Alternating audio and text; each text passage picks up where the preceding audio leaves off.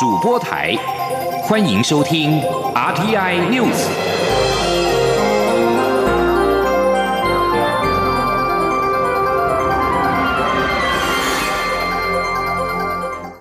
各位好，我是主播王玉伟，欢迎收听这节央广主播台提供给您的 RTI News 新闻。首先带您关注。法国参议院于当地时间五月六号通过支持台湾参与国际组织工作决议，鼓励法国政府持续以具体作为支持台湾参加世界卫生大会 （WHA）、国际民航组织 （ICAO）、国际刑警组织 （Interpol） 以及联合国气候变化纲要公约。对此，总统府发言人张敦涵今天表示，这是法国参议院首度以压倒性高票数通过支持台湾参与国际组织决议案。我方诚挚感谢法国参议院跨党派及法国政府对于台湾参与国际社会一致且坚定的大力支持。今天记者欧阳梦平的采访报道。法国参议院于当地时间五月六号通过支持台湾参与国际组织工作决议，鼓励法国政府持续以具体作为支持台湾参加世界卫生大会、国际民航组织、国际刑警组织以及联合国气候变化纲要公约。对此，总统府发言人张敦涵今天表示，这是法国参议院首度以压倒性高票数通过支持台湾参与国际组织决议案，而且决议通过后，法国外交部国务员并当场重申法国政府支持。台湾参与国际组织的一贯立场，总统府诚挚感谢领衔发起决议的法国参议院友台小组主席理查以及副主席格里欧，并诚挚感谢法国参议院跨党派以及法国政府对于台湾参与国际社会一致且坚定的大力支持。张敦涵表示，继七大工业国集团外长会议发布公报支持台湾有意义参与 WHO 及 WHA 后，法国参议院也以三百零四票赞成十九。票弃权，无人反对的压倒性票数通过这项决议，再次肯定台湾在抗疫及经济发展方面的成功经验。这也充分展现台湾以民主制度、团结一致的防疫成功，再次获得国际社会的高度肯定。张敦涵指出，过去一年多以来，台湾致力于贡献全球抗疫的表现，已经充分展现台湾 can help 以及台湾 is helping，也证明台湾有能力、有热忱贡献世界。让世界更好，因此更期盼国际社会能够听见 “Let Taiwan Help” 的心声。张敦涵表示，台湾与法国共享民主、自由、人权等普世价值，双方近年来在经贸、科技、能源以及创新等领域合作密切，不但拥有长期深厚的伙伴关系，也积极关心全球重要议题。我国政府诚挚感谢法国行政及立法部门多次表达坚定支持台湾参与国际的立场。也将继续深化台法双边合作关系，并与法国在内的理念相近国家持续合作。台湾会持续贡献国际社会良善且正面的力量。中央广播电台记者欧阳梦平在台北采访报道。对于法国参议院通过挺台议案，行政院长苏贞昌今天表示，台湾防疫成功、经济良好，越来越受到世界肯定。各国都呼吁让台湾参与国际组织以及国际会议，台湾会更加努力，希望世界能够让台湾做出贡献。今天央广记者刘品熙的采访报道。法国参议院六号以三百零四票赞成、零票反对通过支持台湾参与国际组织工作决议案。对此，行政院长苏贞昌七号上午参访国家妇女馆前受访表示，台湾不但防疫成功，经济表现也良好，而且人权指标、新闻自由等都受到世界肯定，台湾也越来越被世界重视。希望世界能够让台湾做出贡献。他说：“台湾也越来越被世界重视，所以我们很高兴啊，国外、外国都一直肯定台湾，并且呼吁让台湾参与国际组织、国际社会、国际会议。我们都很感谢，也会更努力，希望世界呃都能够让台湾就所做的成绩提出贡献。”让世界更好。民进党立委苏巧慧等人提案修正公投法，增订联署人名册应该亲自签名，并附身份证影本等规定，遭到蓝营批评是在帮父亲苏贞昌护乌纱帽。苏贞昌表示这是胡扯，因为过去有些公投发生伪造文书、死人连署、侵害各资等种种不法行为，社会绝对不能接受。所以跨党派立委联署提案修正公投法，要补漏洞。行政院尊重立法院行使职权。此外，由于黑道入党争议，民进党要订定廉政公约，但是党内有人认为落实困难，也有人担忧影响二零二二年地方选举。对此，苏贞昌说：“社会不容黑金，蔡总统一再宣誓清廉勤政是民进党的价值，大家应该多给予肯定。但改革确实非常不易。他照蔡总统的宣誓，只隔了几个人，马上就被媒体或是名嘴扭曲为派系恶斗，他要安插自己人等，这都是改革过程中会碰到的阻力或扭曲。希望国人多给改革助力，让道长磨消。”央广记者刘聘熙在台北的采访报道：中选会今天公布反莱猪公投榜大选和早销公投的第二阶段连数查对结果。根据中选会的查对结果，三项公投均符合规定的连数人数，跨越成案门槛。待十四号中选会完成议定程序之后，将宣告成案，办理后续的选务事宜。根据公投法规定，公投第二阶段连数人数应达提案时最近一次总统、副总统选举人数总数的百分之一点五以上，以第十五任总统、副总统选举人数计算，连数门槛为二十八万九千六百六十七人。而反莱猪公投榜大选以及早销公投均达成成案门槛。持续关注国内少子化的议题。针对少子化危机，行政院会在六号拍板相关福利政策，包括提高免费产检次数、扩大不孕症试管婴儿补助等措施。国民党立委陈玉珍七号对政策方向表示肯定，但是人工生殖的补助目前只限已婚夫妻，未来可进一步思考如何帮助愿意生养孩子的单身族。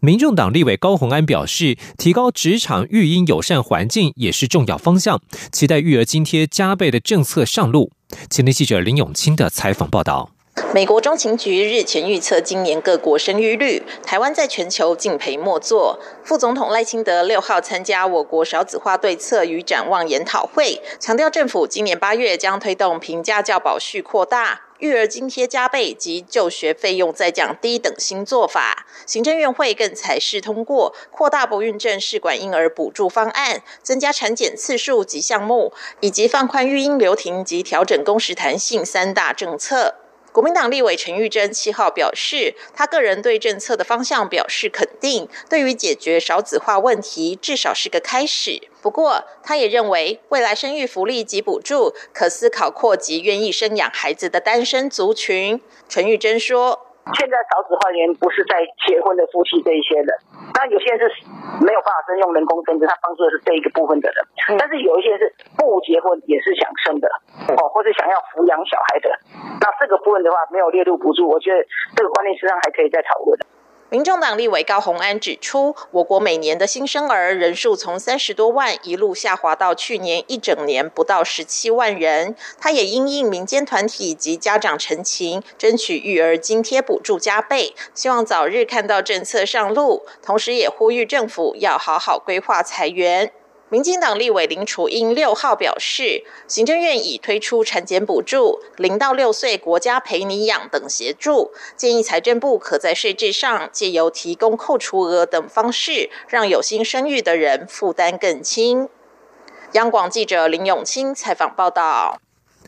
而根据一一一人力银行的调查指出，民众认为补助生育还不够，建构良好的养育环境也是重点。前天记者杨文军的采访报道。行政院会通过扩大不孕症试管婴儿补助方案，增加产检次数及项目，以及放宽育婴留停及调整工时弹性三大政策，期盼催出生育率。不过，一一人力银行在回收一千三百七十四份女性上班族的问卷后公布的调查指出，有百分之八十一点七表示必须要和另一半共同分摊家计，其中包括有三成的人甚至要负担家中半数以上的支出。甚至有一成的女性是家中的经济支柱，要一肩扛下所有开销。此外，有百分之三十五点六的受访者站离职场后，只有百分之十六点三复职成功，百分之十二点四回不去，以及百分之六点九被迫转职，且复职后仍面临许多困难，包括因为工作影响家庭，无法加薪升迁，工时过长，常态加班，工作内容负担太重及请假不易。人力银行就指出，尽管政府及企业不断致力营造更友善的职场环境，女性表现也相当亮眼，不输男性，但现实的压力仍让女性感到不幸福。而这次补助生育还不够，建构良好的养育环境也是重点。一人力银行媒体中心总经理何启胜说。就是不只是生育的补助，其实在养育的部分，可能是目前现阶段呃造成少子化一个父母很大的一个依据。那么一方面呢，就是我们的公托的这个呃太少；那么另外一方面呢，就是这个我们呃托婴托幼的这个时间，呃到下午四点，其实跟呃家长的呃作息是没有办法去做配合的。何启胜强调，若能改善这些痛点，生育率应该就能有明显改善。中央广播电台记者杨文君台北采访报道。民进党立委林楚英、陈素月、赵天林等人今天召开记者会，希望国际驾照可以像护照一样清楚加注台湾的字样。交通部官员对此回应表示，原则上支持，后续将会同外交部尽快处理。今天记者王兆坤的采访报道。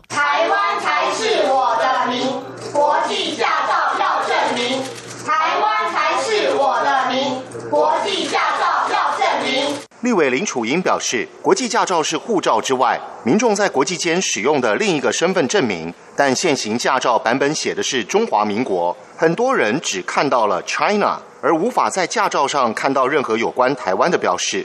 林楚英指出，护照封面已加注台湾，希望国际驾照也能清楚看到台湾字样，让国人在国外时能让别人更正确、更快速识别我们来自台湾，跟中国没有任何关联。出席记者会的交通部专委李昭贤表示，由于护照已加注台湾，所以交通部原则支持在国际驾照上严议加注台湾的可行性。不过，李昭贤指出，现行国际驾照的格式是按照联合国交通公约的规范，因此交通部后续将会同外交部严议加注台湾的可行性，我们会尽快来处理。中央广播电台记者王兆坤台北采访报道。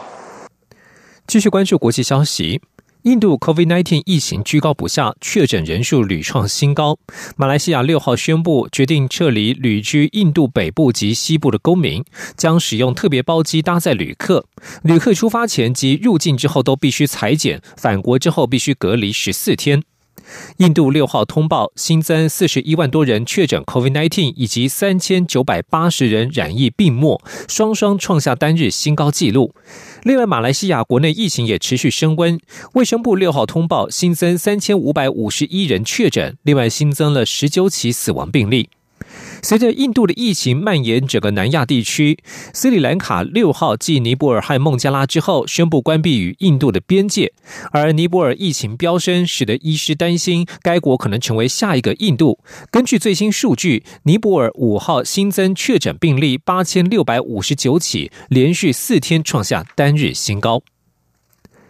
法国、德国、意大利、西班牙和英国在六号呼吁以色列停止在占领的约旦河西岸建造屯垦区。欧洲国家发表这项联合声明，正值东耶路撒冷情势因为巴勒斯坦家庭可能被逐出谢赫贾拉而升高之际，以色列法院先前裁定支持犹太屯垦居民接管巴勒斯坦人在这里的部分房屋。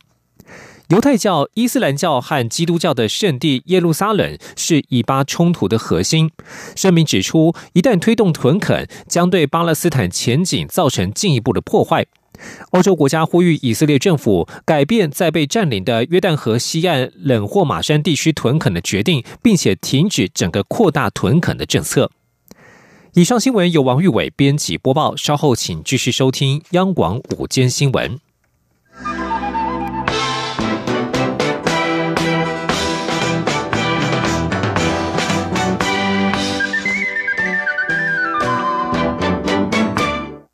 大家好，我是食药署署长吴秀梅。COVID-19 疫苗陆续抵台，疫苗都经过食品药物管理署及医药品查验中心审查，制造、运输及储存都符合 GMP 和 GDP 西药药品优良制造及运销规范。这次疫苗进行外观、酸碱度及无菌等七项检验，都合格后才放行。疫苗品质有把关，民众不用担心。有政府，请安心。资讯由机关署提供。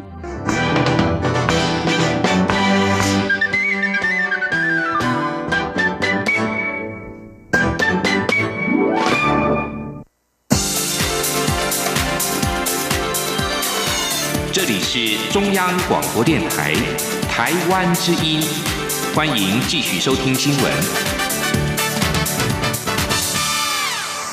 听众朋友您好，我是张顺祥，欢迎您继续收听新闻。在朝野立委的关切之下，军工教明年渴望调薪。行政院长苏贞昌今天表示，台湾的经济成长非常的好，因此推出许多利多政策。而经济成长的果实也应该让全民共享。在财政可以负荷的情况之下，行政院会认真考虑。央广记者刘品熙的采访报道：根据行政院人事行政总处资料，我国军工教最近一次调薪在二零一八年。近来我国景气热络，朝野立委呼吁尽速为军工教调薪，希望借此带动民间企业为劳工加薪。行政院主机总处主机长朱泽明日前在立法院答询时正面回应，表示会带回研究。财政部长苏建荣六号在立法院答询时则说，台湾近年税收不错，税收无余下，可以考量为军工教加薪。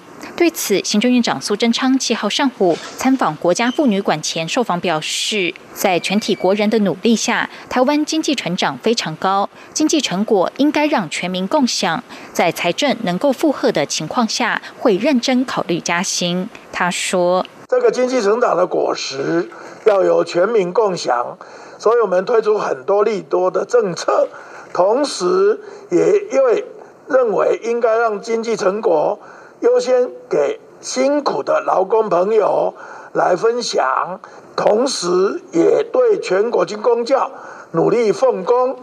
在各方面做好，也应该给予肯定。所以在财政负荷可以的情形下，我们都会认真考虑。苏贞昌说，为军工教加薪会透过相关机制运作，一旦确定就会对外说明。此外，针对行政院日前公布的中油第三天然气接收站在外推方案，国民党前主席朱立伦六号下午受访时，肯定这是比较好的结果。但晚间由发言人澄清，谈话遭到炒作，强调朱立伦的意思是表示民进党政府受到极大的民意压力，被迫调整，才有比较好的结果。但这并不能简化为朱立伦同意三阶外推案。对此，苏贞昌也再次强调，台湾不能一时一刻没有电，否则投资不会来。但是环保也很重要。行政院采纳各方意见，慎重考量后，在最大诚意跟电力最大容忍的情况下，提出三阶外推案，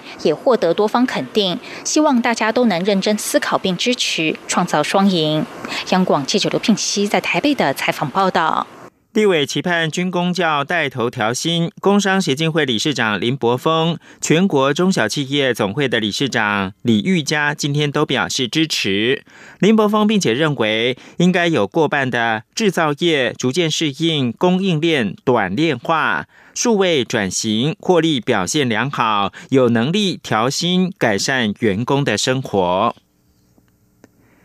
媒体人黄伟汉的母亲遭酒驾撞死，再度引发重惩酒驾的修法讨论。国民党主席，也就是立委江启臣扬言，将再次提出刑法修法，将酒驾致死的刑度增列死刑、无期徒刑。不过，包括了民进党、民众党以及时代力量的立委则保留态度，认为设法遏制酒驾的歪风更为重要。请听记者刘玉秋报道。媒体人黄伟汉母亲遭酒驾者开车撞上，不幸身亡，再度引发是否应加重酒驾刑责的修法讨论。国民党主席立委江启臣表示，他将再次提出刑法修正草案。将酒驾致死者刑度增列死刑、无期徒刑，并指控上次修法未能增列死刑是因执政党阻挡。对此，国民党团首席副书记长陈玉珍表示，他赞同党主席的修法提案。他认为，经过多次的修法，仍无法遏制酒驾恶行，已到了乱世要用重点的时刻，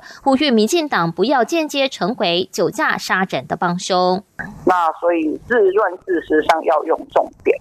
呃，所以像对主席所提出的这个修法，我是个人是站在支持的立场。那我我有听说民进党他好像不支持哈，民进党不要当酒驾杀人的帮助犯了。不过，民进党立委陈廷飞则说，酒驾修法已经修了多次。大家都支持严刑重罚，但法院如何判决也很重要，如何让酒驾者心生畏惧也更为重要。希望国民党不要政治操作，修法当然要修，我们不可能去阻挡。我觉得国民党不要做政治操作，但是我们更希望到底怎么执法，让大家可以心生畏惧而不敢去有这样子类似的危险动作。我觉得这更为重要。民进党立委周春米也说，酒驾的刑罚一直都有讨论，上一届修法已经加重。对于若有肇获后喝酒的酒驾漏洞，可参照美国的做法，只要在驾驶舱内查到与饮酒、毒品有关，就可认定为酒驾或毒驾，可在修法补漏洞。